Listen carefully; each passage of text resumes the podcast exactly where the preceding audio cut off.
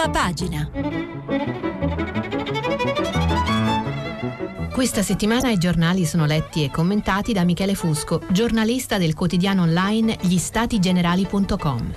Per intervenire telefonate al numero verde 800 050 333. Sms e WhatsApp anche vocali al numero 335 56 34 296. Buongiorno, buongiorno a tutti. Ultimo giorno dell'anno. Uno studente che provenga dal ceto proletario si trova ad affrontare difficoltà che per lo studente borghese sono difficili anche da immaginare. La più grande, spesso insormontabile, è la differenza culturale, perché la cultura scolastica è la cultura elaborata nei secoli dal ceto nobiliare e poi da quello borghese, una cultura che esprime una visione del mondo che è diversa, diversissima da quella proletaria una costellazione di valori altra, nella quale lo studente proletario non è a casa. E si trova di fronte a una scelta dolorosissima, abitare quella nuova casa e diventare un estraneo per il suo ambiente o rifugiarsi nel suo ambiente e disertare la nuova improbabile casa. Spesso è questa seconda la sua scelta ed è tra le cause principali della dispersione scolastica. C'è poi la lingua, il nostro studente proletario ha un codice ristretto, direbbe Basil Bernstein. Ha un codice diverso, direbbe qualcun altro. Certo, parla una lingua che non è quella scolastica. Un proletario foggiano ha termini estremamente precisi per indicare, che so, l'acqua di cottura della pasta o le briciole di polistirolo, ma non ha un lessico astratto o adatto alla complessità del mondo emotivo e sentimentale quel mondo che si esprime nella poesia e nella letteratura. Nella sua lingua non esiste nemmeno un modo per dire ti amo. C'è poi, lo diceva Gramsci, e l'aveva vissuto sulla sua pelle, l'attitudine a quel tipo particolare di fatica che è il lavoro intellettuale, che può essere piacevole o anche gioioso, ma resta un lavoro. E per lo studente proletario è un lavoro strano, diverso dal lavoro di suo padre e di suo nonno. Queste difficoltà fanno sì che molti studenti proletari si perdano per strada già alla fine della scuola media. Esiste l'obbligo scolastico fino ai 16, ma non è infrequente che a causa di molteplici bocciature il nostro proletario giunga a 16 anni senza aver nemmeno finito la scuola media. Mettiamo però che sia volenteroso, ben intenzionato e voglio, voglia riuscire. Che cosa deve fare? Semplice, studia. Glielo dicono tutti apre il libro e studia. E lui questo fa, apre il libro e studia, da pagina 5 a pagina 15. Chi gli ha dato quelle indicazioni immagina che con quell'azione, aprire il libro e studiare, tutto andrà magicamente a posto. Il lessico, ad esempio, si arricchirà man mano che lo studente procederà nello studio. Purtroppo non va sempre così. Spesso succede che il nostro studente impara a fare quello che la scuola vuole che faccia per prendere un buon voto. E se la scuola accetta che lui impari a memoria e ripeta parola per parola da pagina 5 a pagina 15, lui lo fa. E il docente non se la sentirà di mettergli un 4 perché in fondo ha studiato, si è impegnato. Lo sa benissimo che non ha imparato nulla, ma sa anche che se dovesse preoccuparsi davvero dell'apprendimento dei suoi studenti, il suo lavoro diventerebbe difficilissimo e scontenterebbe tutti gli studenti che dopo aver passato ore sui libri si troverebbero un 4 in pagella i genitori, il dirigente. E dunque va bene così. Lo studente prende 8 e prosegue. Fa il liceo, poi l'università. Agli esami universitari parlerà per 10 minuti di un filosofo, ma non saprà dire se quel filosofo è di destra o di sinistra, ma andrà bene comunque. E la tesi si sistemerà in qualche modo. Il nostro studente proletario avrà la laurea e sarà pronto per un mondo del lavoro che, a differenza dei suoi docenti, non avrà alcuna pietà e metterà il dito nella piaga delle sue molteplici fragilità. Che fare? Qualcuno dirà che il problema è che il nostro studente non è stato bocciato. Ma come bocciarlo se ha sempre studiato? Il problema è un altro. Il problema è che la scuola non è attrezzata per superare il gap culturale. Non sa farlo.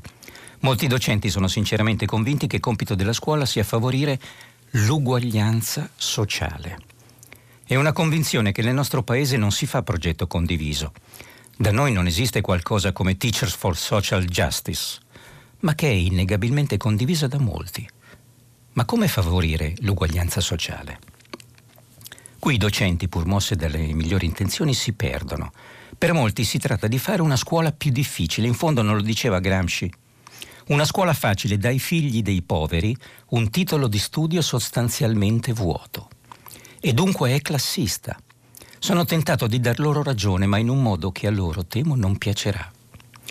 Fare una scuola più difficile non significa dar da studiare non da pagina 5 a pagina 15, ma da pagina 5 a pagina 25 il nostro studente proletario non avrà poi grande difficoltà di imparare dieci pagine in più.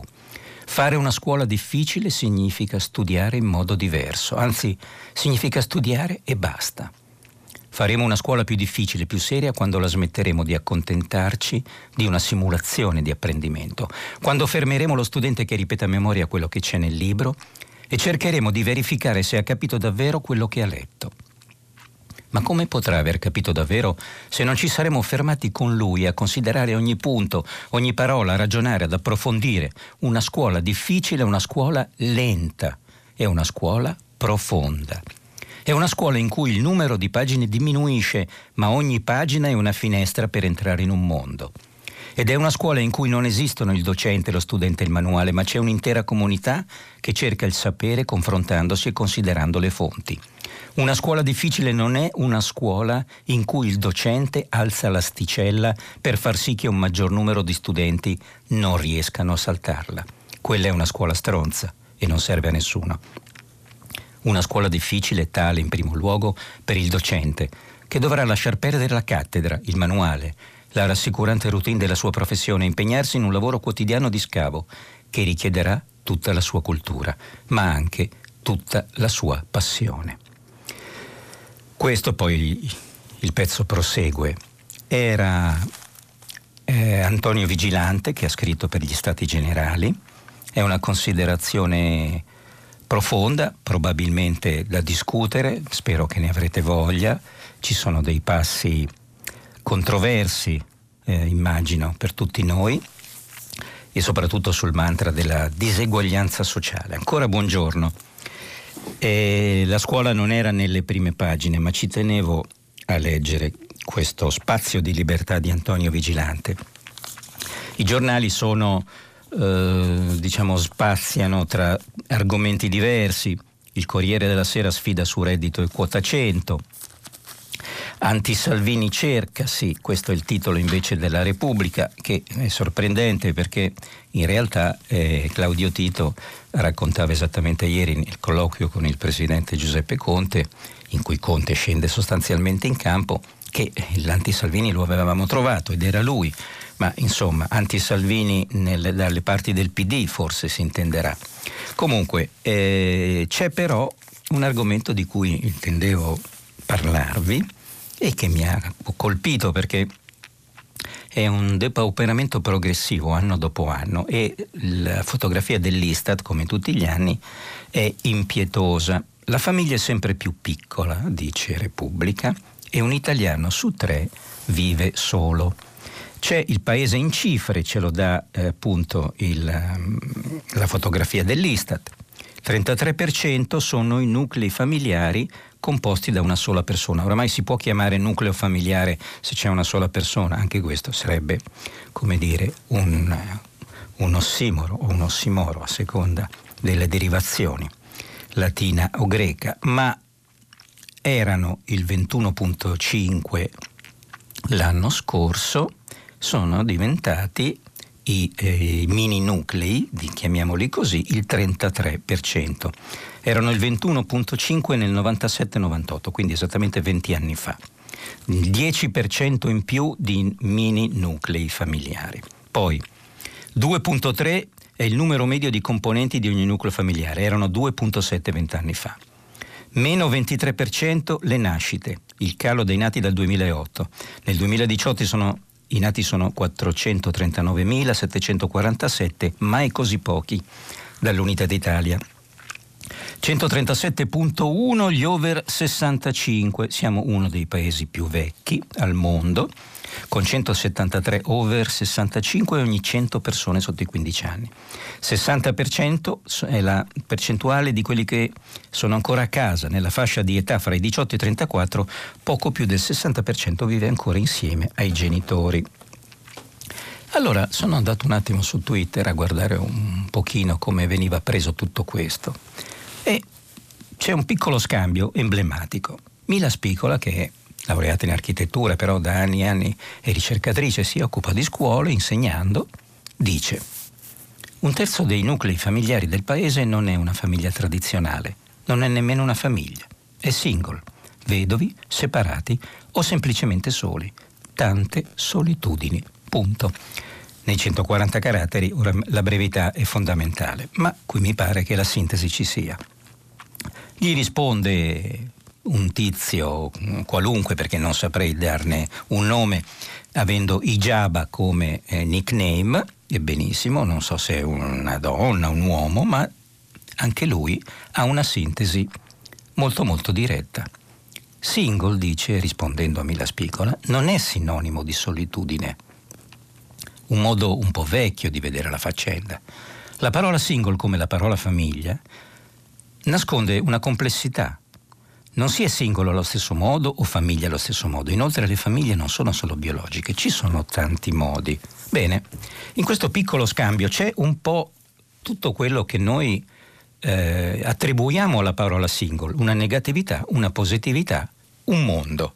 Allora la Repubblica opportunamente è andato da una single che si chiama, eccola qui, Alice Scolamacchia. 45 anni, vive a Roma, fa la collaboratrice parlamentare e ha un'agenzia letteraria.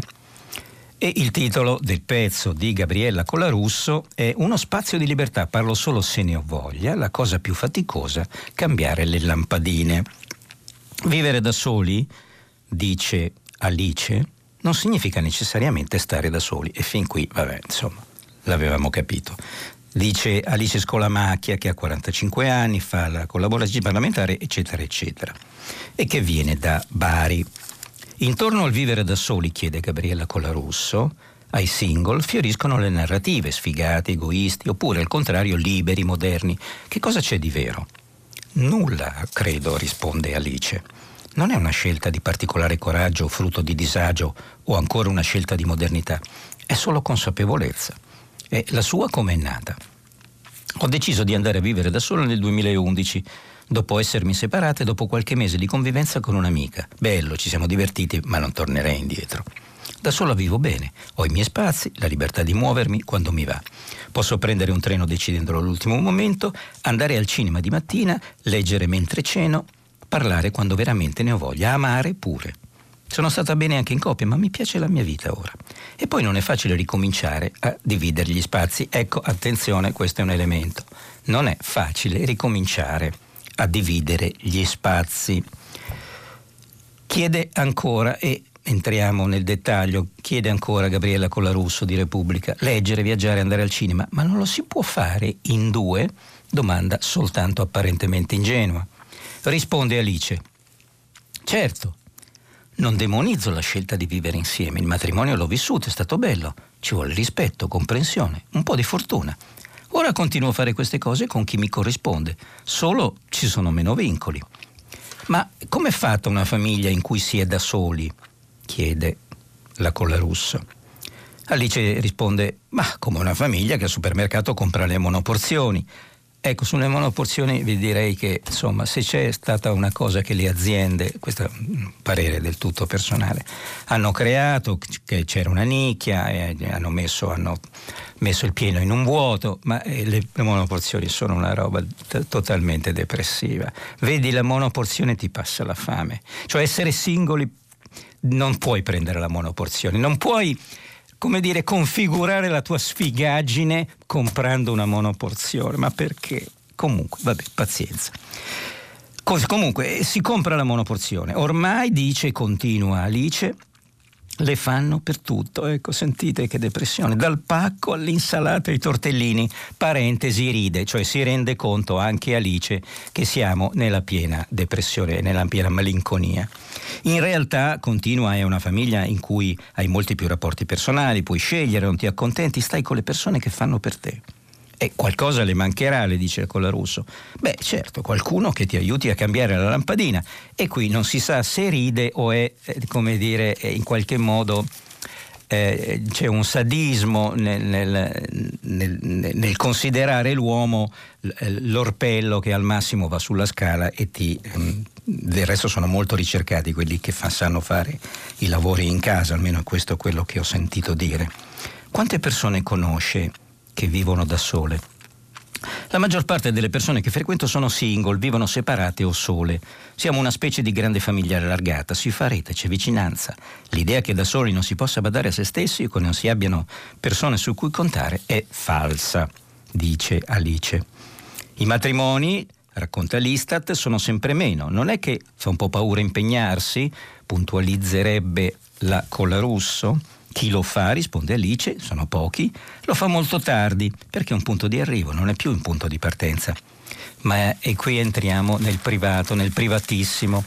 La Colarusso si lancia, ma Alice, lei in questo momento è innamorata? Risposta.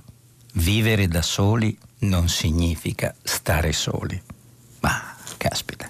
Amori solitari, allora conclude e sintetizza la Colarusso e vediamo se è un'interpretazione corretta. Alice chiude così la conversazione. Non devi badare a inutili malumori.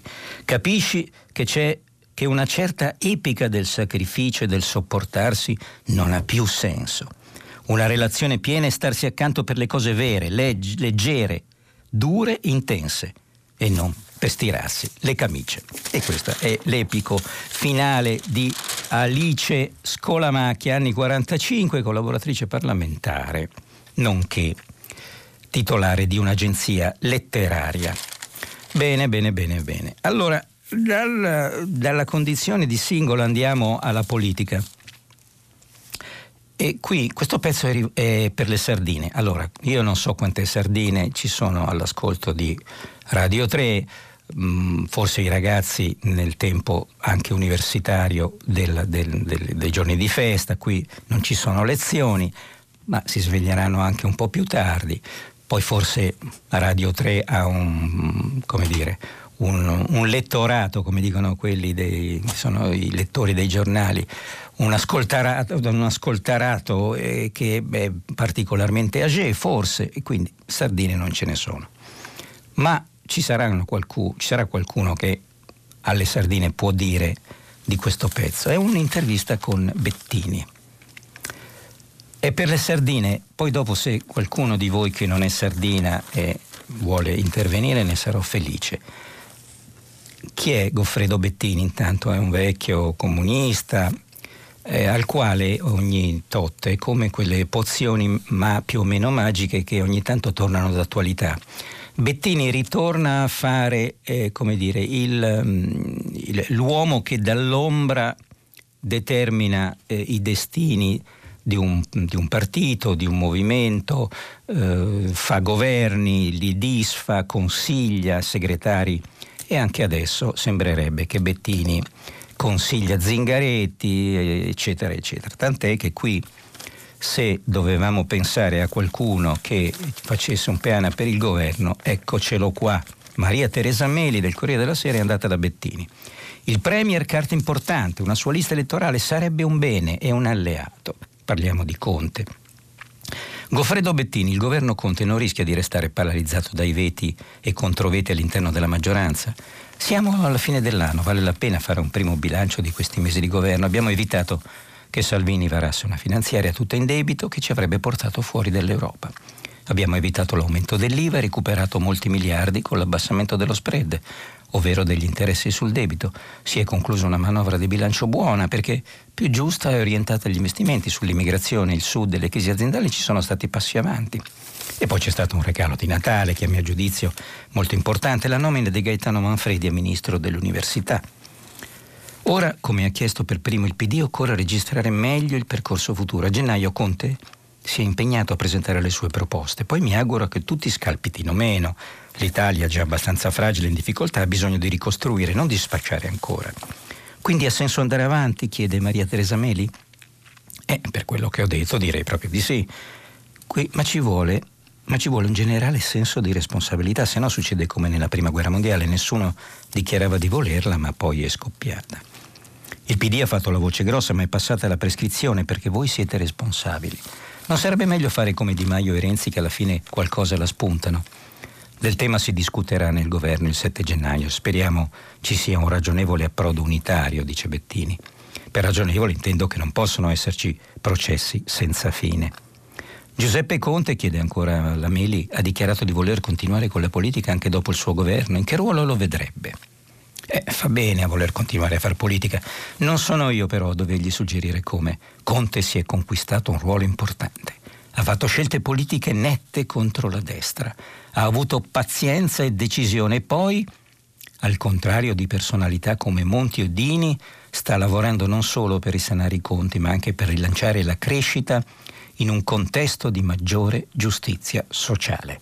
Insomma, e qui imposto anche la voce per quest'ultimo passaggio, è una carta importante per il futuro della Repubblica. Ci sono altre sei o sette domande che vi risparmio, ma mi rivolgo alle sardine, agli zii, ai fratelli che possono colloquiare con questi ragazzi. Allora voi dovete fare un flash mob sotto casa di Bettini, cioè dovete andare sotto casa e aspettarlo. Naturalmente sarà un agguato eh, per lui non piacevole.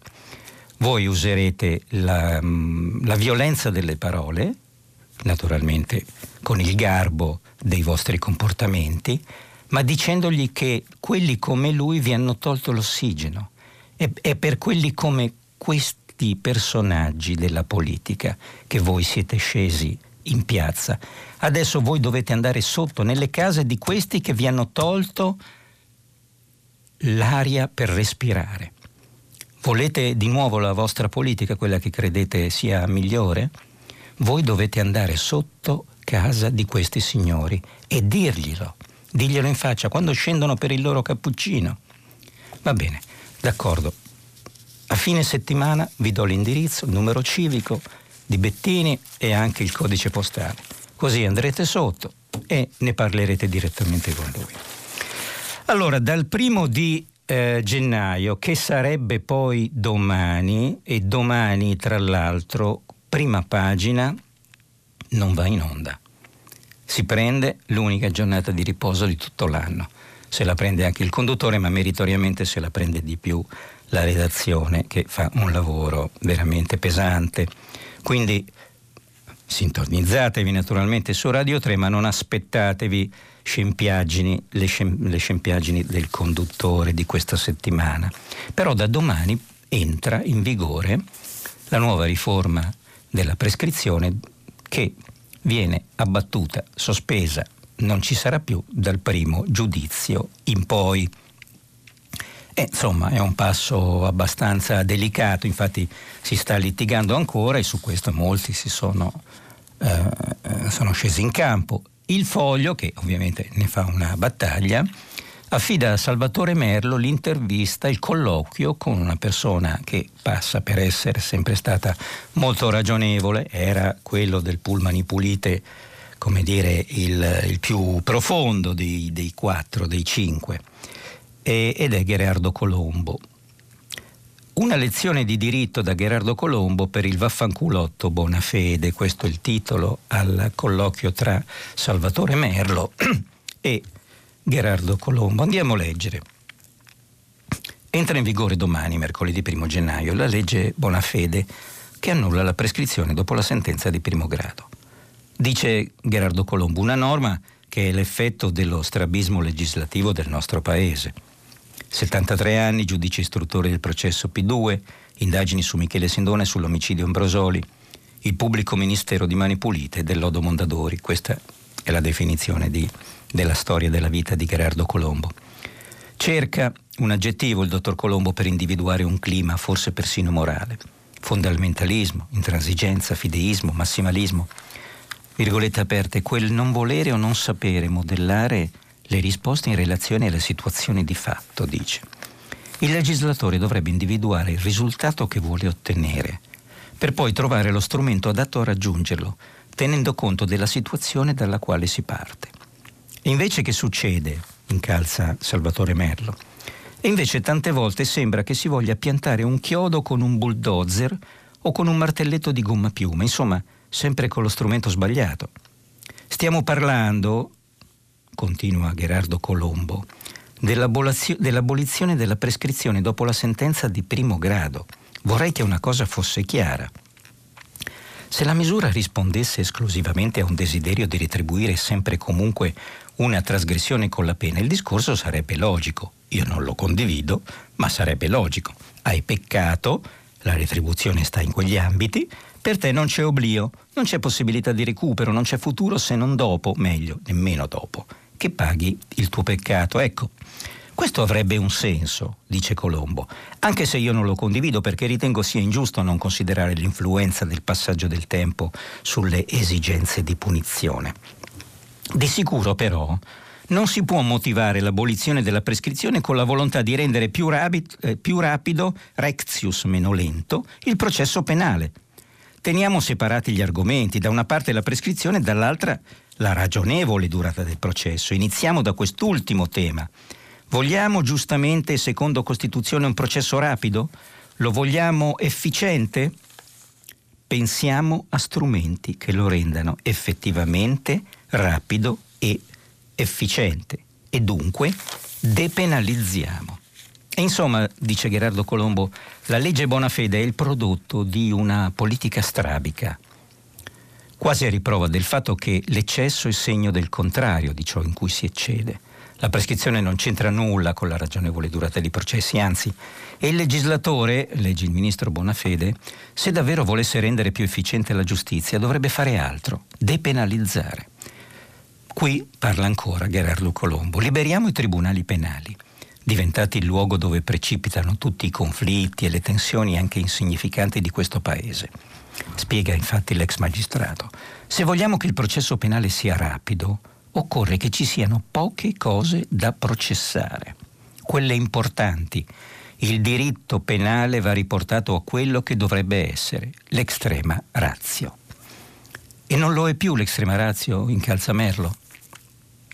Quando feci il concorso per entrare in magistratura inizio anni 70, il diritto penale era condensato quasi tutto nel codice penale, poco più di 700 articoli e interveniva soltanto di fronte a trasgressioni rilevanti, secondo la cultura dell'epoca, che mettevano seriamente in dubbio il rapporto di fiducia che tiene insieme la comunità. Il resto si regolava in altra via. Il punto è questo, non tutto può essere reato. Mentre oggi in Italia la tendenza è quella di far diventare reato qualsiasi violazione e così a quelle vecchie, tra le quali pure ne esistono di insignificanti, se uno cancella la vidimazione di un biglietto dell'autobus perché non è multato per via amministrativa ma finisce con una denuncia penale per falso che intasa la macchina della giustizia, dai. Si mette in piedi un apparato complicatissimo per una questione che a Milano oggi vale 2 euro. 2 euro il biglietto del tram a Milano, parentesi personale. Allora, caro sindaco Sala, 2 euro sono troppi, era 1,50, 2 euro sono troppi. Lo so che lei vuol fare abbonare la gente in modo che prendano tutti i tesserini, è giusto, la politica è giusta, ma 2 euro sono uno sproposito, uno sproposito, non si possono pagare 2 euro per una corsa sul tram o sulla metropolitana. Que, vabbè, non c'entra nulla con la prescrizione, mi sono sfogato. E comunque, si mette in piedi, dice Gerardo Colombo, un apparato complicatissimo per una questione che oggi vale 2 euro e se ne aggiungono sempre più di nuove, con l'ovvio risultato di intasare la macchina della giustizia. Oltre a depenalizzare e quindi a trovare soluzioni in ambito civile amministrativo, si ricorre a strumenti che evitino il protrarsi delle indagini o la celebrazione del dibattimento si incentivi la messa alla prova, il patteggiamento, il giudizio abbreviato, si pensi a introdurre pratiche di giustizia riparativa che esistono da anni in molti altri paesi. Misure che non vengono prese, a mio parere, sempre per quell'idea di fondo che vede la pena come retribuzione. Se manca il personale amministrativo si può pensare di rendere rapido il processo attraverso l'abolizione della prescrizione? Altrettanto se a mancare sono i giudici e i pubblici ministeri? Per esempio, ci sono 251 magistrati vincitori di concorso che dal 24 luglio 2019 attendono di poter iniziare come da legge il tirocinio di un anno e mezzo. Il Ministero della Giustizia non firma il decreto di, na- di nomina. Inceppato chissà come e perché. Si pensi, dice Colombo, a come riempire gli organici o a renderli adeguati al flusso di denunce piuttosto. Si diano agli uffici giudiziari strumenti adeguati come in effetti si fa per quanto riguarda il personale. Soprattutto ci si impegna a fare una, veria, una vera e seria prevenzione sia a livello normativo che a livello educativo. La durata delle indagini e dei processi, a mio parere, si, rivolve, si, rivolve, si risolve così. E veniamo alla prescrizione. Ecco appunto la prescrizione, chiede Merlo. Qualcuno inventandosi un Cesare Beccaria immaginario gli ha fatto dire questo. La prescrizione piace alle anime belle e ai grandi criminali. È così? Piace ad anime belle e a grandi criminali? Quel qualcuno, Merlo non lo dice, ma ho come il sospetto che sia Travaglio. Credo ci sia, dice Gerardo Colombo, un motivo se prima il legislatore del 1889 e poi quello del 1930 nello scrivere il codice penale abbia pensato di limitare la potestà dello Stato di verificare se una persona abbia commesso un reato, agganciando il termine entro il quale poter esercitare questa potestà alla gravità del reato.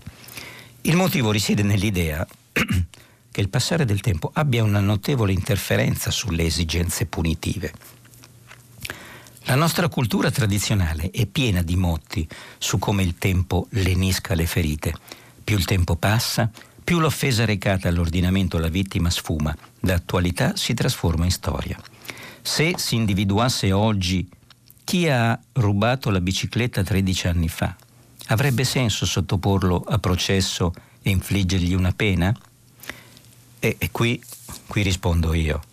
Sì, nel senso che mi hanno... Ah, ricordo ancora quando mi hanno rubato la bicicletta dieci anni fa. Sì, lo voglio a processo il maledetto. No, ovviamente no, certo, direi proprio di no. Eh, e ancora va avanti Gerardo Colombo. È una persona che aveva 18 anni e nel frattempo poniamo ha studiato, ha trovato un lavoro, ha, come si dice, messo la testa a posto. Col tempo anche le persone cambiano. E infatti non ritengo sia giusto che una persona possa essere sottoposta a processo a vita. Ancora di più quando proprio dall'essere sotto processo dipende una serie corposa di conseguenze negative. In questo modo si penalizza il percorso di recupero complessivo dei rapporti, di fiducia all'interno della comunità e si corre il rischio di evocare conflitti che si erano in qualche modo superati. Sono queste, secondo me, le ragioni che giustificano la prescrizione. Insomma, un bel colloquio questo tra Salvatore Merlo che ha puntualizzato è entrato nei momenti giusti e Gerardo Colombo che spiega in qualche modo, in modo compiuto e non più da forza attiva e magari più interessata, ma da, come dire, da sguardo, lo sguardo dal ponte. E come per una finità evidente, eh, una contraddizione spinosa, siamo al Fatto Quotidiano a Marco Travaglio, che è un po' l'alfiere, oggi il riformista il riformista di, di Sansonetti, credo abbia messo un titolo, vediamo se lo ribecco da qualche parte, non è che l'ho buttato via, eccolo qua.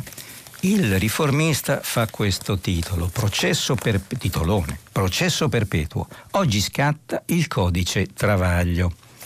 E allora Marco Travaglio però non parla di prescrizione, in realtà, nei suoi saluti di fine anno, ma il titolo è La balla dell'anno. Leggiamone un tratto, sul fatto quotidiano ovviamente. Alcuni lettori ci chiedono di premiare la balla più grande dell'anno. Mission impossibile, sono troppe, tutte enormi, scrive Travaglio. Però, catalogandole, possiamo premiare la campagna di stampa più demenziale e miserabile del 2019, quella contro il reddito di cittadinanza. Che sia partito fra mille pasticci, con i centri per l'impiego da sistemare, i tanti navigator ancora da assumere e formare, i molti poveri ancora da raggiungere, i ritardi sugli stranieri, il software in odor di conflitto di interessi e i pochi posti di lavoro a disposizione, lo sappiamo e lo abbiamo scritto. Ma il risultato è comunque buono, soprattutto per un paese allergico ai cambiamenti come il nostro. 2,5 milioni di italiani che un anno fa non avevano un euro in tasca, oltre la metà dei poveri assoluti, da maggio-giugno ricevono in media 520 euro al mese. Così l'Italia che fino a due anni fa era l'unico paese europeo a non fare pressoché nulla per i nulla talenti e solo nel 2018 aveva varato il timidissimo reddito di inclusione, pochi spicci per appena 900.000 persone, da quest'anno ha invertito la rotta con la più robusta misura antipovertà mai adottata. Naturalmente la cosa non è passata inosservata, l'idea che i 5 Stelle abbiano avuto una buona idea e che si investano 5 miliardi pubblici su chi non ha niente, dopo averne gettate a centinaia per chi ha rubato tutto e di più, ha letteralmente sconvolto tutti i partiti. Quelli di destra, dalla Lega, Forza Italia, da, Forza, da Italia Viva a Fratelli d'Italia. Eppure quello che dovrebbe essere di sinistra, il PD. Ah, eh, scusate, Italia Viva mette, mette, come avete notato, mette Italia Viva tra i partiti di destra, Travaglio. Eppure quello, eh, continuiamo, che dovrebbe essere di sinistra, il Partito Democratico, ma la vergogna delle vergogne sono i giornali, a parte il nostro e il manifesto, che da un anno fanno il tiro al bersaglio sul reddito di cittadinanza come mai avevano fatto per le decine di leggi vergogna di Berlusconi e Renzi e i massacri sociali di Monti e Renzi. All'inizio dicevano che non c'erano i soldi, poi siccome i soldi si sono trovati hanno detto che non si, mai, non si sarebbe mai fatto, i CAF, le cavallette, le piaghe d'Egitto. Poi siccome si è fatto, hanno detto che nessuno lo voleva e tutti facevano la fila per rifiutarlo.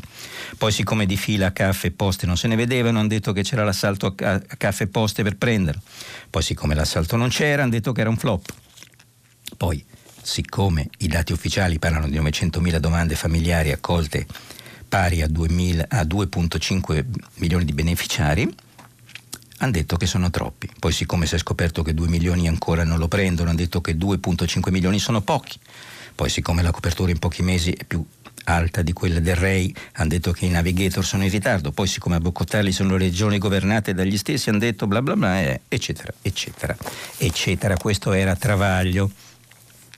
E allora andiamo un po' a vedere perché proprio come una risposta a distanza Repubblica interviene sul reddito di cittadinanza con una sua inchiesta dove si dice reddito di cittadinanza macchia di leopardo, solo il 3,6% trova lavoro. Qua di interessante l'assegno, dice Repubblica, è percepito da 1.014.429 nuclei e ha un importo medio di 484 euro al mese, ma la distribuzione non è equilibrata. E nel governo si discute se sia il caso di riformarlo, lo chiede appunto Renzi, eccetera, eccetera, ma ieri Conte ha subito detto che non se ne parla, Conte e Di Maio. Quindi interessante però c'è un'intervista, una doppia intervista. Una è un navigator e uno a un assistito, o uno che ha preso l'assegno.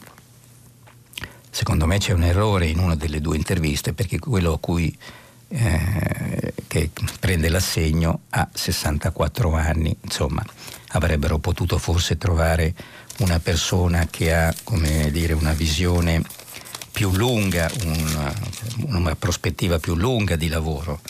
Eh, persona che ha 64 anni ha compiuto la parte preponderante della vita di lavoro e quindi entra in un'altra condizione, è più un reddito che ti servirà per la sopravvivenza futura e non per cercare lavoro, anche se lui è un operaio edile e parla appunto di voler lavorare giustamente. Però c'è l'intervista al navigator. Ascolto e seleziono otto persone al giorno e vi assicuro i posti arriveranno, dice Sergio Izzi, laureato in economia, 36 anni. È di Bari. Silvia Di Pinto lo scrive per Repubblica l'intervista. Quasi 2000 convocati in tre mesi, 8 al giorno per ognuno dei quattro navigator del centro per l'impiego di Cerignola.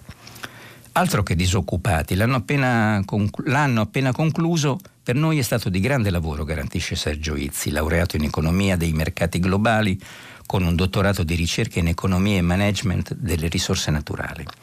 A 36 anni ha messo in stand-by la carriera da formatore per diventare uno dei 248 navigator pugliesi. Per lei è stata una scelta e non un ripiego? chiede Silvia Di Pinto. Nella mia vita ho sempre provato a fare qualcosa per gli altri. Così quando è stato pubblicato il concorso per reclutare i navigator ho colto l'opportunità. Sulla nostra figura professionale si raccontano tante leggende. Dicono che guadagniamo 3.000 euro al mese. Non è vero. Lo stipendio netto è poco più della metà. E nel mio caso come formatore portavo a casa il triplo, uno stipendio a cui ho deciso di rinunciare per passione e convinzione. Tanto lavoro, dite voi, ma i risultati spesso intangibili, chiede Silvia Di Pinto. Qui abbiamo convocato più di 1800 beneficiari. Per ognuno di loro bisogna considerare il tempo necessario alla scrematura degli elenchi INPS, il colloquio, il bilancio delle competenze, la firma del patto per il lavoro, tutto il lavoro di front office e back office, anche oltre l'orario d'ufficio. Questo per rispondere alle critiche di chi dice che non facciamo nulla. Certo ci sono valutazioni politiche che non spettano a noi sul perché sia partita l'erogazione del reddito prima di assumere i navigator, ma questo non deve influire sull'analisi della prima fase della nostra attività. Le offerte di lavoro arriveranno con una seconda fase. Una difesa della misura quasi partigiana, ma lei è un elettore grillino? Eh, qui cascherebbe l'asino? Vediamo. Sono stato candidato in una lista civica a sostegno di Michele Emiliano, non ho problemi a dirlo. Amo però l'onestà intellettuale e odio che si faccia di tutt'erba un fascio. E questo era l'intervista eh, al Navigator non si leggono mh, mm, di frequente, quindi era interessante capire il punto di vista. Mm, volevo leggervi appena appena un tratto, perché stiamo andando verso la fine della rassegna, di questo papà, di questo bimbo autistico, dove, mh, mm, che hanno vissuto un'esperienza francamente desolante. Sono andati in un albergo e mh, mm, l'albergatore, sentendo che arrivavano dei bimbi con questa condizione, ha disdetto le prenotazioni, producendo insomma uno sdegno, eh, voglio sperare generale. È il papà di Matteo che parla, uno dei bambini rifiutati dalla struttura nel Frusinate. Come mi sono sentito, dice questo papà, è, è discriminato, offeso per Matteo, per me e per mia moglie. Il papà si chiama Marco, Marco Sabatini e sua moglie Elena, c'è una bella foto con Matteo che ha 12 anni. Per tutte le famiglie con figli autistici che sono state messe alla porta dal gestore di quell'hotel, un albergatore che non ci ha ritenuti degni di passare il capodanno insieme agli altri clienti ma vorrei rassicurare tutti. Stasera passeremo comunque un bellissimo capodanno con tanti amici cari. Beh, ci vuole ben altro, racconta nell'intervista Maria Novella De Luca su Repubblica per intaccare la tenacia e l'ottimismo di Marco Sabatini, papà di Matteo. Ragazzino autistico che frequenta la prima media in una scuola pubblica di Roma, innamorato della musica, del nuoto e dei cartoni animati. Lo sente, è qui vicino a me che ride e ascolta tutto quello che diciamo. Certo una brutta storia, dice novella, Maria Novella De Luca. Sì, perché Marco, Matteo e Elena sono stati rifiutati alla vigilia di Capodanno insieme ad altre dieci famiglie dall'hotel Terme di Pompeo di Ferentina, in provincia di Frosinone, dove avevano prenotato. Perché l'hotel ha respinto la vostra prenotazione? Appena hanno sentito la parola bambini autistici, hanno subito disdetto. Eppure erano ben contenti quando all'inizio di novembre Avevamo riservate stanze e cenone per più di 40 persone. Com'era composto il vostro gruppo? Siamo genitori con figli autistici. Ogni anno facciamo una settimana di vacanza con i ragazzi che svolgono una terapia particolare in acqua. Una tecnica straordinaria attraverso la quale i nostri bambini, spesso, come si dice, chiusi in una torre, riescono a comunicare con chi sta loro accanto e così siamo diventati amici. Tanto da passare il capodanno insieme. Sì, genitori, figli, autistici e non così come sono le nostre famiglie. Ma quando avvert- abbiamo avvertito il proprietario della presenza dei nostri dieci ragazzi disabili, l'hotel ci ha chiuso le porte. È la prima volta che vi capita di essere discriminati in modo così duro? La vita con un bambino come Matteo è spesso una lotta contro piccole e grandi ingiustizie. Tutto va conquistato, ogni passo verso l'autonomia per noi è scalare una montagna. Dal vestirsi al mangiare da solo, dalla scuola alla burocrazia. Ho visto diffidenza o noncuranza verso Matteo ma nessuno ci aveva mai escluso da un villaggio turistico un cinema o un ristorante. E come si è giustificato il proprietario? chiede Maria Novella De Luca. Ha detto che la sua struttura non era adeguata e c'era un numero chiuso per i bambini. Lei ha mai sentito una cosa simile? La verità è che non voleva i nostri figli. Perché? Gli altri clienti della cena di Capodanno avevano diritto a stare tranquilli, così ci ha detto e a mezzanotte ha aggiunto, con lo scoppiare dei boti, chissà che reazione avrebbero potuto avere dei ragazzi autistici. È davvero offensivo, dice Maria Novella De Luca. Pure ignoranza, direi, ma nel 2020 fa impressione. Ci tengo a dire poi che ognuno di quei dieci ragazzi sarebbe stato accompagnato da due genitori e magari da qualche fratello. Cosa vuol dire poi struttura non adeguata? I nostri ragazzi camminano, nuotano, vanno a scuola, non hanno un problema di barriere architettoniche. Questo era Marco, papà di Matteo, 12 anni, rifiutato da un albergo nel Frusinate. La rassegna si chiude qui, vi ringrazio, qualche attimo di pubblicità e ci sentiamo dopo. Michele Fusco, giornalista del quotidiano online gli statigenerali.com, ha terminato la lettura dei giornali di oggi. Per intervenire chiamate il numero verde 800 050 333. Sms WhatsApp anche vocali al numero 335 5634 296. Si apre adesso il filo diretto di prima pagina per intervenire e porre domande a Michele Fusco, giornalista del quotidiano online gli statigenerali.com. Chiamate il numero verde 800 050 333. Sms WhatsApp anche vocali al numero 335 5634 296. La trasmissione si può ascoltare, riascoltare e scaricare in podcast sul sito di Radio 3 e sull'applicazione RaiPlay Radio. Eccoci di nuovo in diretta, buongiorno a tutti voi. Debbo prima di aprire alle telefonate leggere e tranquillizzare Maria Luisa da Pisa che è indignata. Buongiorno, punto esclamativo, dice con un messaggio Naturalmente i messaggi eh, continuano a scorrere, li potete mandare tranquillamente.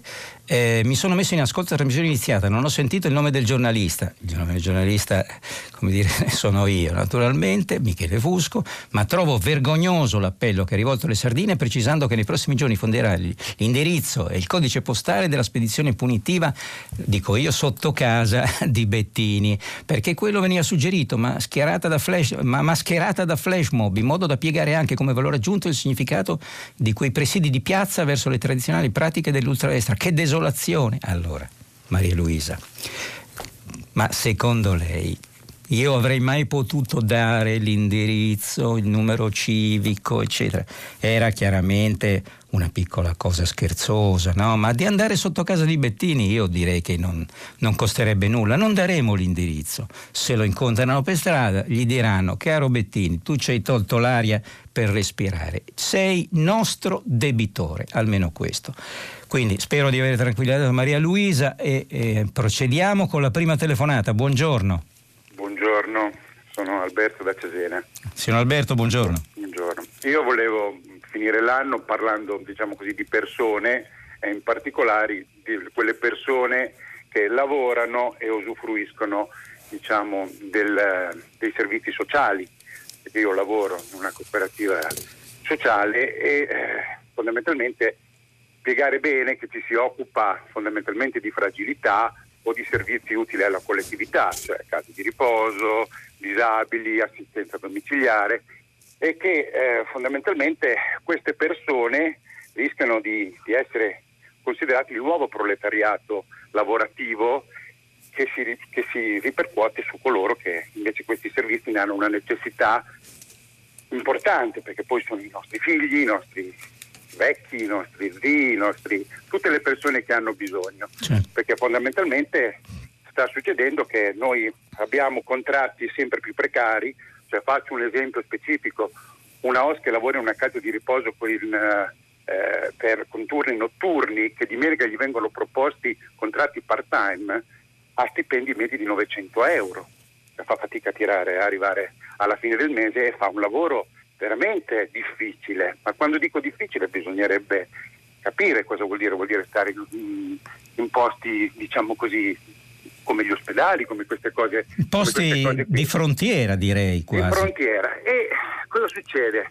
Spesso questi lavori qui vengono demandati dal pubblico a quelle che sono chiamate le cooperative sociali sì. che hanno appunto questo tipo di contratti. Sì. Perché li applicano in maniera regolare. Il problema è che la regolarità fa sì che attraverso piccoli escamotage, precarietà e queste cose qui creano questi me- meccanismi. E si crea questo paradosso che coloro che si, serv- che si occupano dei servizi alla persona non trattano bene le persone che sono i lavoratori che sono all'interno di questa, di questa eh, situazione, signor... sempre in regola, sempre in regola. Ecco, signor Alberto, le volevo chiedere questo perché così lei ci spiega da dentro bene ehm, le condizioni sindacali all'interno di queste cooperative, che, eh, a che livello sono?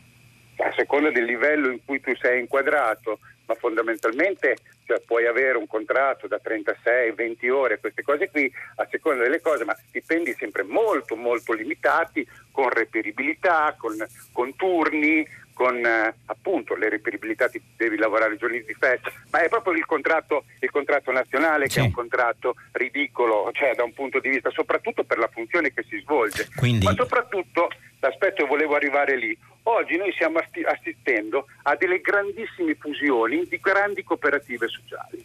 E siccome io sono in Emilia Romagna, e arriveremo qui eh. a breve alle elezioni, sì. a me piacerebbe che ci si occupasse di questo fatto qui. A chi, a, a chi, qual è il fine di queste grandi diciamo così, fusioni di cooperative sociali? Per chi?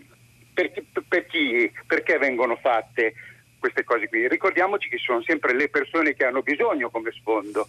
Io questa è una domanda che mi piacerebbe Ma molto. Ma lei vede, vede, mi perdoni perché eh, io non so se il suo ragionamento porta a una malizia, e cioè al pensare no, a, un fa- a, un fatto economico che sottende a, a queste fusioni. C'è anche no, questo guardi, No, non c'è no, questo c'è elemento. Proprio, c'è, c'è, anche questo, ma eh, torniamo al punto. Andiamo fuori dalla superficialità, sì. cioè andiamo alla complessità. Qui tocchiamo un tema molto complesso in cui l'interesse del privato, l'interpredenza pubblica, la necessità di occuparsi delle cose che non portano reddito, perché i fragili non portano un reddito immediato, per cui c'è un costo sociale da sostenere, ha capito? Che invece è gestito totalmente sulla polemica tronfia.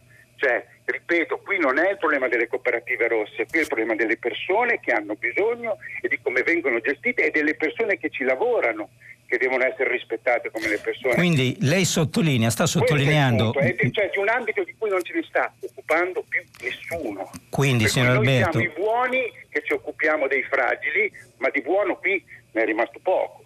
Se capisco bene, lei sta mettendo in luce un dislivello etico tra eh, l'obiettivo altissimo che eh, le cooperative si pongono, e cioè quello di ehm, assecondare ed accompagnare il percorso di vita di persone offese e di persone certo. in difficoltà e questo obiettivo è un obiettivo etico straordinario, con il fatto però che per converso le condizioni di vita di, di questi, chiamiamoli missionari del, del, bene, ma missionari poi dopo eh, regolarmente inquadrati, pagati, eccetera, eccetera, siano considerati, diciamo, dipendenti di ehm, scarso rilievo da un punto di vista della considerazione economica, sociale, eccetera, eccetera. Questo dislivello è inaccettabile e questo certo. è il punto. No? E questo è il punto, è il punto del fatto che di questo aspetto qui, nel nome dei contratti regolari, viene gestito,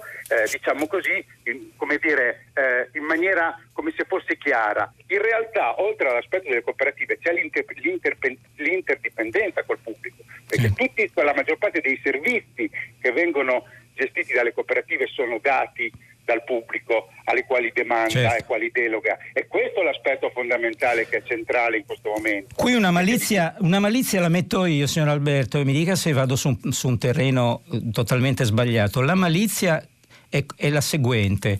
Eh, si falleva al, mm, in termini ideali sul vostro eh, senso di una missione, sul fatto certo. che in qualche misura eh, voi sopporterete anche queste condizioni perché è talmente alto il mestiere che state facendo che in qualche misura ehm, la vostra anima ne sarà ripagata anche se poi il vostro portafoglio sarà scarso. E su Beh. questo di- eh, chiedo scusa per la voce, e su questo dislivello e su questo ricatto morale molte cooperative e lo Stato poi che sovrintende a tutto probabilmente ci gioca.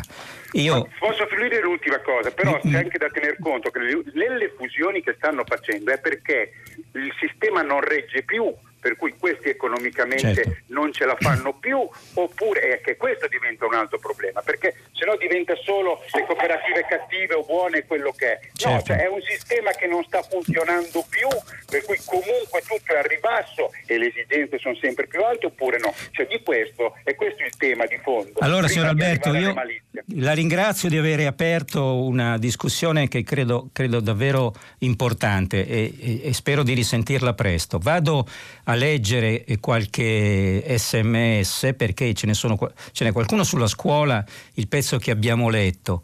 Eh, il giornalista vigilante, il primo pezzo che abbiamo letto sulla scuola, probabilmente non conosce le dirigenti scolastiche che dominano le scuole italiane, a loro interessano solo i numeri, eh, le percentuali, i progetti, soprattutto con destinazioni estero, parlano sempre in inglesorum, se ci sono troppi studenti con quattro in materia chiedono spiegazione all'insegnante della materia che considera responsabile dei quattro, abbassando le percentuali dei promossi e dei progetti finanziari. Poi eh, c'è Alberto di Cremona, credo, sì, che dice io sono un proletario che ha studiato al classico e che si è laureato non avvalendosi dello studio mnemonico. Questi erano due diciamo, sms significativi sulla questione scolastica con cui abbiamo aperto la rassegna. C'è la telefonata, buongiorno. Eh, buongiorno, Salve, sono, sono, Antonio da Napoli. Signor Antonio, buongiorno. Eh, senta, io vorrei entrare nella, eh, nella, discussione sul reddito di cittadinanza, sì. in quanto al di là del conflitto giornalistico eh, che esiste da parecchio tempo, che eh, di fatto è impostato più su opinioni che su eh, fatti, io le pongo invece in evidenza un'esperienza che mi ha coinvolto direttamente, perché io sono un volontario e non dico in quale eh, struttura, ehm, mi occupo nel, della distribuzione di pasti, pasti eh, sì. caldi la notte, in questo periodo in modo particolare nella nostra città ce n'è grande bisogno. Ebbene, io ho avuto uh, l'esperienza diretta di confrontarmi con una persona senza che io avessi fatto alcuna menzione al reddito di cittadinanza, la quale persona mi ha detto mh, mm, in maniera molto delicata eh, mh, se non avessi avuto il reddito di cittadinanza eh, ehm, io in questo momento non, non, non, non, potrei sopravvivere. Ho avuto un po' di fiato perché eh, vivendo in mezzo alla strada e con due figli a carico io eh, sarei stato praticamente una persona eh, morta.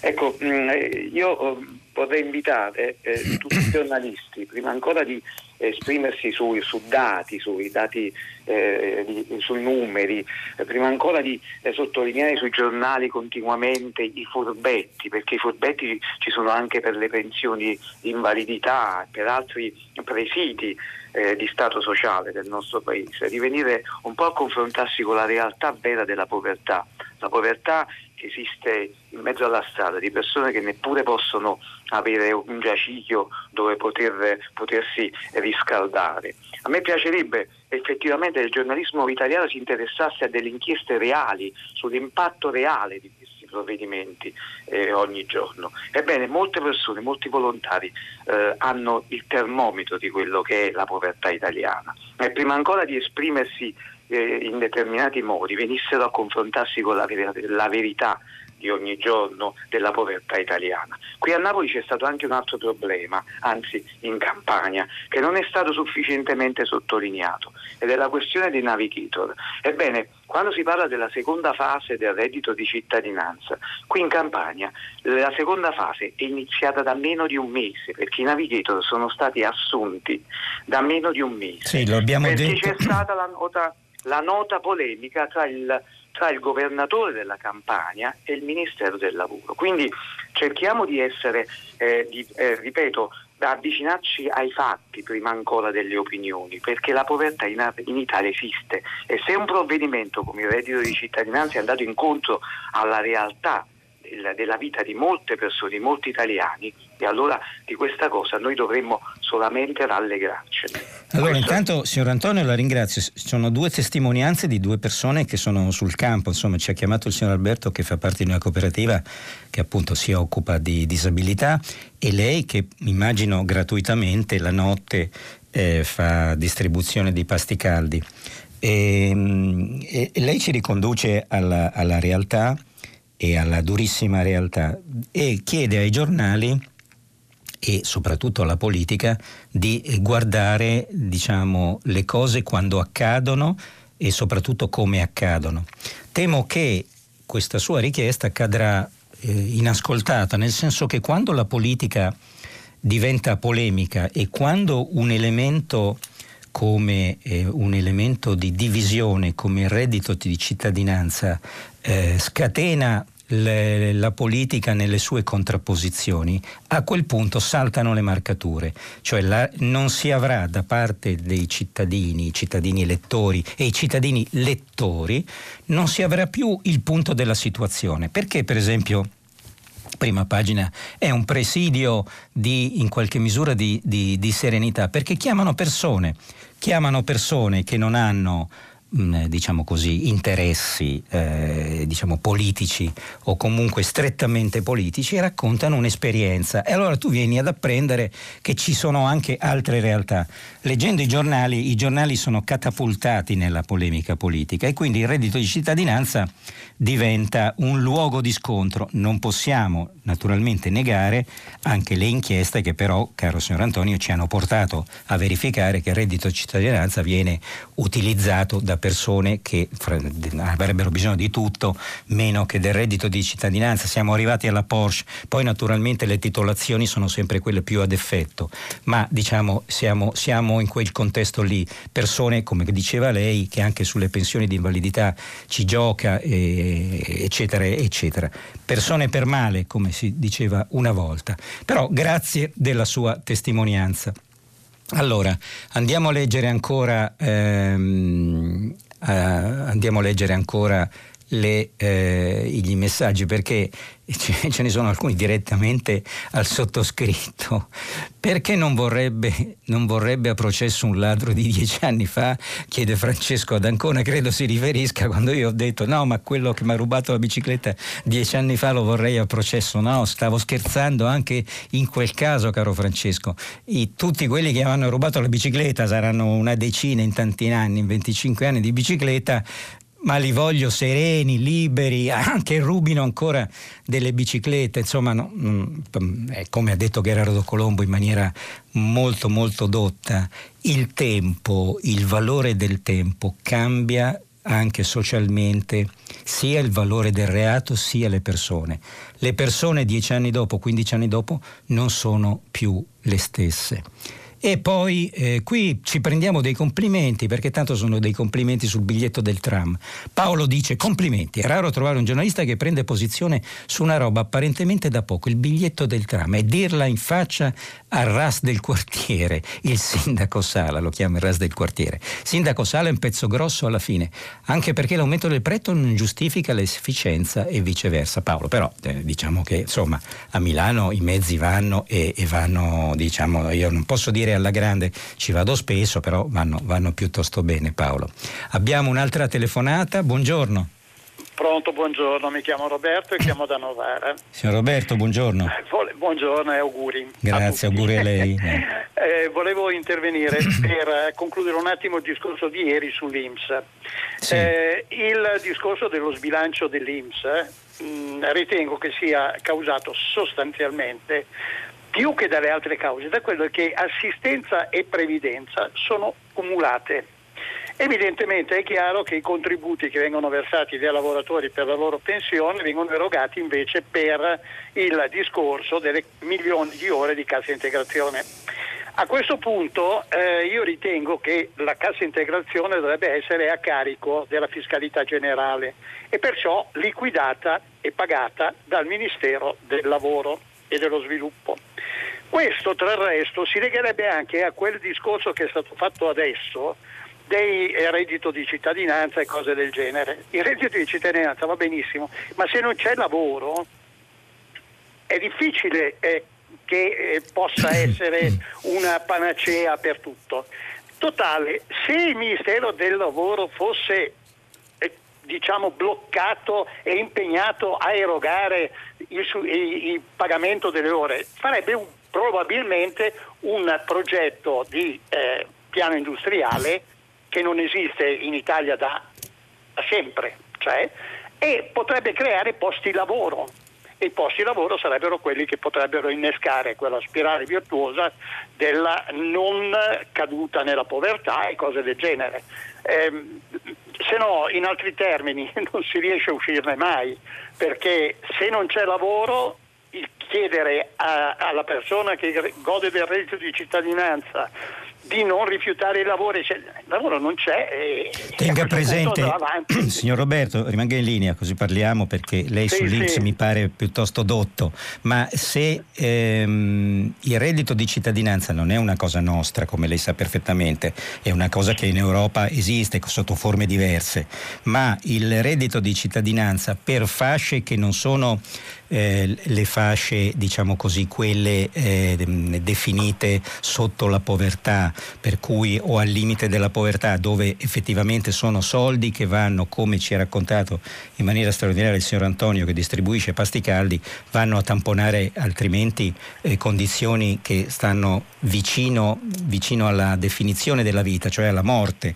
Non, non stiamo ragionando su quello, stiamo ragionando su persone ancora attive verso il lavoro e in tutta Europa eh, hanno identificato il, chiamiamolo per tutti, reddito di cittadinanza o comunque contributo perché si possa passare una fase di difficoltà in cui il lavoro viene meno o il lavoro personale e il lavoro collettivo per cercare in quel periodo di sopravvivere verso la, il, il, raggiungimento di un lavoro nuovo. No, no, è chiaro che un anello, è un anello di congiunzione, deve essere.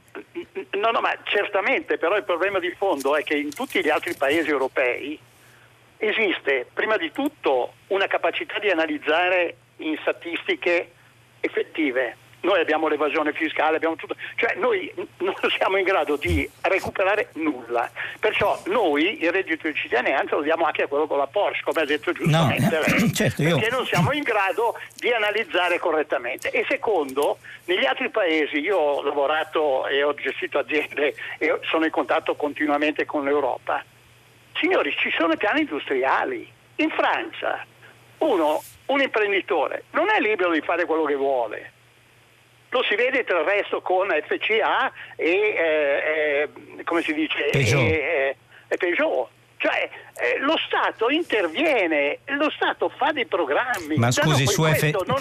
su, FCA e Peugeot lei mi sembra eh, problematico, nel senso che sarebbe dovuto intervenire lo Stato? No, dico che eh, il Peugeot è un'azienda che è strutturata e viene non dico controllata, ma comunque eh, non può fare quello che vuole. Eh, in Francia nessuno può fare quello che vuole, come lei sa. Esatto, no? esatto. esatto. Eh. ma perché c'è, un, perché c'è, un, piano industriale? Ma certo, ma certo, lo abbiamo visto anche col cantieri, tutto. no? Eh, lo abbiamo visto col. Appunto, eh, sì. perciò noi in Italia siamo degli apprendisti stregoni, dove vogliamo risolvere con i metodi che altri usano senza collocarli poi all'interno di un contesto che funzioni. Perfetto, no, no, ma sono d'accordo eh, diciamo, sulle cose che, che, lei ci ha raccontato, io sono d'accordo e sono d'accordo sul fatto che in parallelo a un reddito di cittadinanza ci debba essere il lavoro che il, i governi e lo Stato in qualche misura fanno per mettere nella condizione che il reddito di cittadinanza abbia lo sbocco al mare, come si dice. Abbiamo un'altra telefonata, buongiorno.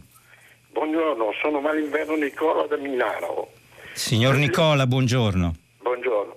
Senta, lei ha parlato del, del, tra, del metro a 2 euro ritenendolo giustamente, non giustamente, esagerato. Perché prima io, se andavo a Ro o se vado a Sesto, pagavo di più di quei soldi lì perché dovevo fare un biglietto differenziato. Sì, perché c'è il, fuori, c'è il, fuori, comune, era il fuori perché comune, fuori giusto? Comune. Perfetto. Adesso è unico e quindi risparmio. Inoltre, io che sono pensionato, beh, l'abbonamento mi costa 16 euro al mese quando sì. lo faccio. Se prima partiva dalle 9 e mezza del mattino, per cui se dovevo andare a fare una visita medica dovevo aspettare le 9 e mezza oppure pagare il biglietto. Adesso invece è valido dall'inizio della, della, del mattino. Quindi ci sono questi benefici. Quindi lei è sostanzialmente, signor Nicola, l'obiettivo del sindaco Sala, cioè creare il cittadino consapevole che rispetto allo sviluppo della propria vita mette in sicurezza con un abbonamento, con un, un, un modo diverso di vivere il, la mobilità e senza prendere ogni volta un biglietto. Per cui se lei in quei 16 euro ci rientra, lei è un cittadino contento, insomma, no? Sì, no, ma poi le dico un altro particolare. Il, il, il, il sindaco, quando ha, fatto, ha emanato questo aumento di biglietto, si è proposto di fare il biglietto ridotto, cioè poche fermate, quindi fare un altro prezzo, che però bisogna cambiare la biglietteria cioè il, il, funzionamento dell'entrata del biglietto, se no come si fa a controllare se uno ha fatto quattro fermate o se ne ha fatte a 20 e questo si è impegnato e io mi auguro che lo attui. Però scusi, allora le dico, signor Nicola, lei mi sembra uno tostissimo. Allora, porca miseria, ma in Italia ci sono delle cose che costano o poco o tanto, io non riesco a capire. Ma se un, una corsa su un tramvai costa 2 euro, no? Come costa? E poi scendo, arrivederci e grazie ma, no, quant- ma quanto... De- un'ora e mezza. Vabbè sì, posso, girare, no, posso girare 90 minuti, ma se ne faccio solo una di corsa, non è che posso come un pirla girare tutta la città per sfruttare un biglietto, di- diciamo così. Mettiamo che io faccia solo una corsa, ma le pongo questo interrogativo. Ma allora quanto deve costare un giornale? 45 euro? No, cioè no, c'è un no. lavoro bestiale intorno a un giornale, più che una corsa di un tram, giusto? Per, io divento pazzo quando vedo che un, un, una corsa di un tram costa 2 euro e un giornale costa 1,50 euro o 2, oramai non costa più quasi più 1,50 euro. O anche 2,5 quando ci impongono l'espresso sì, e, e, ci gira, e, ci, e, gira nei bar, no? Ho capito, sì, ma eh, porca, bar, gira nei bar. Ma dico, porca miseria, ma un giornale quanto deve costare? C'è un lavoro bestiale anche... Ma lasci stare il problema del giornale. Ma sì, dico un giornale male. Guardi, per me, glielo dico con sincerità. Io la sera tante volte vado a aspettare un amico che mi porta delle cose. No? Cosa, le porta, cosa le porta questo mi amico? Mi porta dei giornali, degli stampati e quando, eh. quando, arriva per non farle perdere tempo, che lui è abbonato per cui potrebbe uscire e portarmeli in casa, per non farle, io sto lì magari 5-10 minuti, io vedo venire fuori una marea di gente che sono tutti abbonati. Esatto, e questo è l'obiettivo. L'obiettivo è fare... 120 di, di, di, di, certo. all'anno che posso pagare anche a rate, ma, no, ma ma dove sta?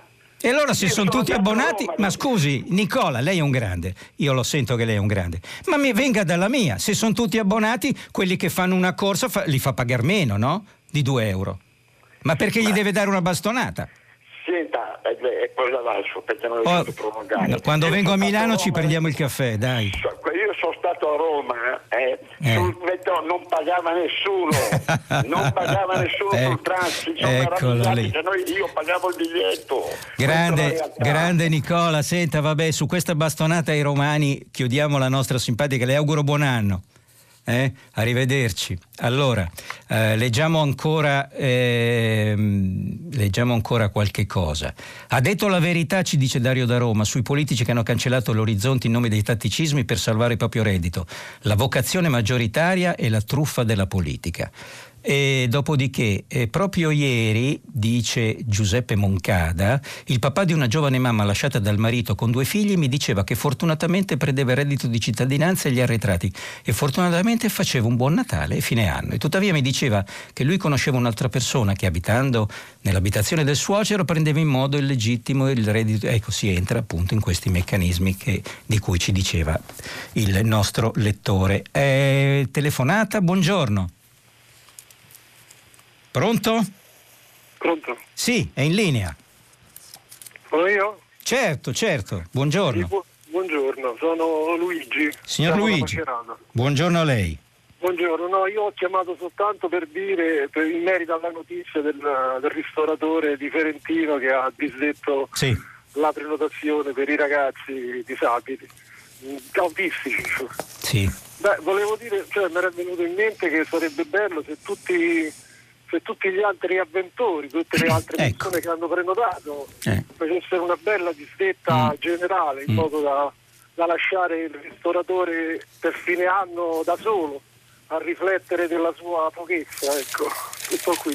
Eh, signor Luigi, guardi, allora quello che possiamo fare quello che possiamo fare anche grazie a lei e alla sua telefonata mi, sembra, mi sembrerebbe un'iniziativa eh, interessante, se non è per quelli che hanno prenotato il Capodanno, che oramai diciamo, è tardi, mancano anche poche ore per potersi, per potersi ribellare a questa dittatura di questo signore, allora noi però, caro signor Luigi, lei mi ha ricordato e facciamo una bella cosa, ripetiamo il nome dell'albergo.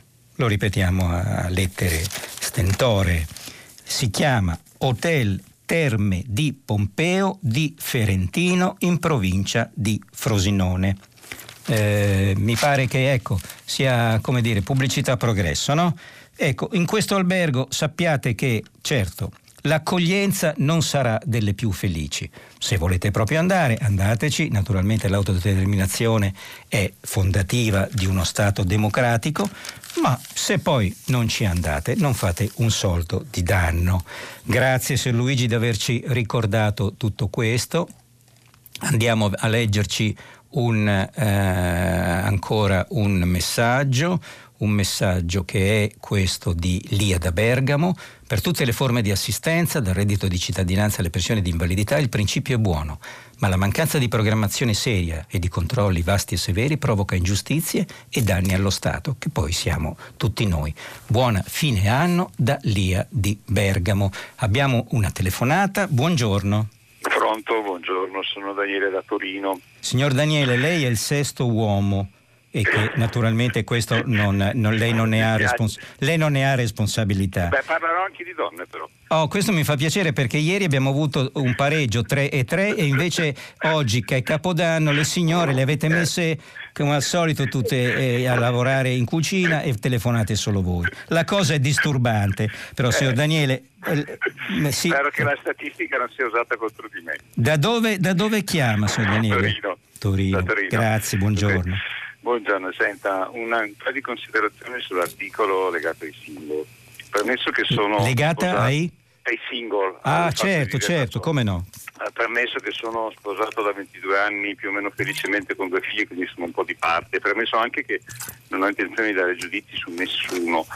Faccio solo un paio di considerazioni. Uno, ehm, il fatto di avere se stessi al centro i propri bisogni, cosa sacrosanta, eh, però ehm, nasconde dei problemi, anzi secondo me abbastanza dei pericoli. La storia raccontata innanzitutto mi sembra che celi una separazione, che già di per sé questo è una cosa... Sì, no, no non cela, lo dice tranquillamente. Perfetto, esatto, non dice. cela nel senso che non si risalta, non risalta il fatto del dolore. Io sono figli separati, so cosa vuol dire per i figli. Primo certo. problema, abbiamo decine di bambini, migliaia di bambini ogni anno a cui esplode il mondo perché i genitori, ed è il secondo aspetto, sembrano non essere più capaci di una stabilità relazionale come forse era una volta, questo può anche essere una domanda.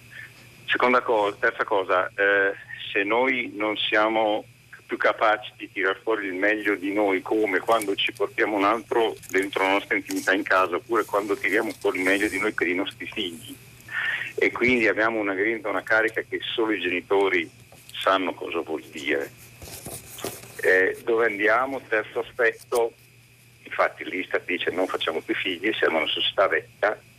Considerazione finale su questo tipo di mentalità e cultura, e parlo di mentalità, non do un giudizio sul singolo, ci mancherebbe, tra qualche decennio, un paio di generazioni, noi come società siamo finiti, ma non solo demograficamente, ma proprio come carica, come capacità di andare fuori da noi stessi e infatti siamo una società sempre più individualista, sempre meno capaci di tirare fuori qualcosa per gli altri. Allora, signor Daniele, parliamo un attimo. Lei p- produce una considerazione che eh, in qualche misura lei ha inteso premettere che non colpevolizza nessuna condizione sociale, cioè dice ognuno fa la vita che crede e che desidera. Però ci sta forse dicendo che eh, le persone quando ehm, diciamo così, aprono il rapporto eh, più sociale con altre persone, mettiamo che sia il matrimonio, le unioni, le unioni più in generale, secondo lei, mi pare di capire, non ci mettano l'impegno necessario per conservare ciò che credevano potesse costruire la loro felicità quando hanno deciso di vivere insieme. È, è questo l'elemento. Capaci forse non ne siamo più capaci o viviamo in una città che non lo considera più una cosa importante. Cioè abbiamo, sì, nel senso che se capisco bene, lei dice ehm, ci sono tra, talmente troppe eh, sollecitazioni esterne per cui è troppo facile lasciarsi. O troppo facile non aver voglia di, di continuare fino in fondo, esatto. di giocarsela fino in fondo. Iniziare, perché poi le sfaccettature sono molteplici. Allora le chiedo, siccome lei ha citato i nostri eh, genitori, i nostri nonni, eccetera, eccetera, lei crede che però in altre epoche, e andiamo un po' indietro nel tempo, quando la società patriarcale era molto più definita, le persone rimanessero davvero insieme perché lo volevano e facevano tutti gli sforzi per stare insieme? No, sicuramente dobbiamo togliere una notevole dose di sofferenza femminile nascosta. Non sono uno che guarda il passato come una cosa bucolica, per sì, forza ecco. positiva, però c'è un problema che la specie umana è una specie relazionale e noi siamo eh, pro, procreatrici di, spe, di prole inetta, cioè che ha bisogno di cure per una certa durata della vita, questa è la nostra biologia, quindi uscendo anche dall'aspetto sociale, parlo proprio dell'aspetto, mi viene da dire animale nel senso lato, e il fatto che noi siamo portati a una certa genitorialità nel nostro DNA che stiamo un po' abbandonando è una constatazione, adesso non può neanche essere vista da una lettura, però è una lettura che in realtà mi allarma un pochino perché Mm, adesso usando le parole con molta cautela mi viene da dire stiamo andando, non dico contro natura, ma sicuramente andando a implodere, ma proprio parlo come indole Beh, generale di popolo. Co- contro natura forse manca... diciamo che è una parola che non... Infatti non eh, usarla, eh, sì, sì, Beh, però è talmente, è, è talmente, ostativa alla, a, ovvio, ovvio. a, un qualunque... Sì, no, no, ma lo, ecco, perfetto, eh, forse ecco, così ci troviamo un punto sì, di sì, sintesi. No, perché mi rendo conto che altrimenti... No, no, no, non c'è nulla di contro natura in qualunque tipo di... Ecco, Se, eh, io devo portare a un'altra telefonata che chiuderà e le auguro buon anno e grazie di, avere, di averci telefonato. Pronto? Buongiorno. Pronto. Buongiorno, eccoci. Rodolfo Monza. Rodolfo da Monza. Mi scuso per la voce ovviamente. Ma ci mancherebbe. L'ennesimo maschio purtroppo. Chiudiamo? Accidenti. Va bene, va bene, va bene. Volevo condividere un ragionamento sul, sulla deriva del capitalismo selvaggio. Mi parto naturalmente dalla galleria sulla 26 della quale si è staccato il rivestimento l'altro. Io ho lavorato in quell'ambiente e francamente trovo immorale, si può ancora usare una definizione del genere, che il precedente amministratore delegato di autostrade Castellucci? Non volevo, non mi fa senso solamente nominarlo, quindi non lo nomino. Ah, gli ha fatto una richiesta di liquidazione di 13 milioni di euro più 7 di stock options, più quella micidiale assicurazione per i dirigenti che garantisce che il loro patrimonio personale sia tutelato. Certo. Eh no, eh, vuoi, vuoi eh, string, mi stringa che così riusciamo anche a salutare.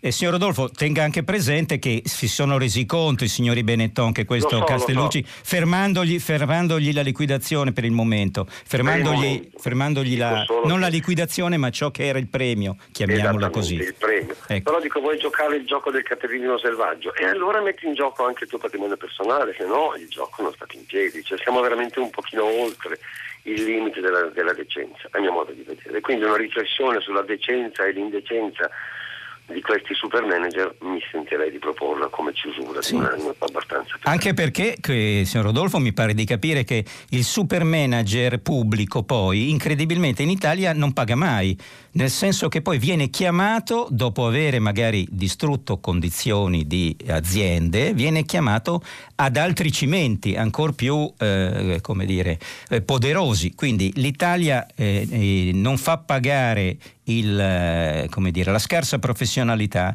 anzi lo Stato produce nuovi mostri perché i, i manager non pagano mai. Se c'è una cosa che Di Maio forse l'unica nella mia vita personale, che Di Maio ha avuto naso e fiuto è stato un minuto dopo dire la revoca, ha sbagliato a dire la revoca perché bisognava sospendere le concessioni. Sospendere le concessioni significa che continuava, ma continuava tutto il mondo che va sulle strade di Atlantia, dei Benetton a pagare i pedaggi naturalmente, ma quei pedaggi andavano per il terremoto dell'Aquila e andavano per tante altre situazioni. Si doveva sospendere, poi della revoca se ne parlerà. Abbiamo chiuso, dunque toccano degli auguri per tutti quelli che vogliono festeggiare, dunque è giusto festeggiare. Poi, dopo il GR, Camurri, il grande Camurri, conduce pagina 3. Poi c'è le novità musicali del primo movimento. Non perdetevi, c'è uno speciale ambiente di tutta la città ne parla. Buona fine a tutti e ci sentiamo non domani, ma il primo, non il primo, ma il 2. Arrivederci a tutti.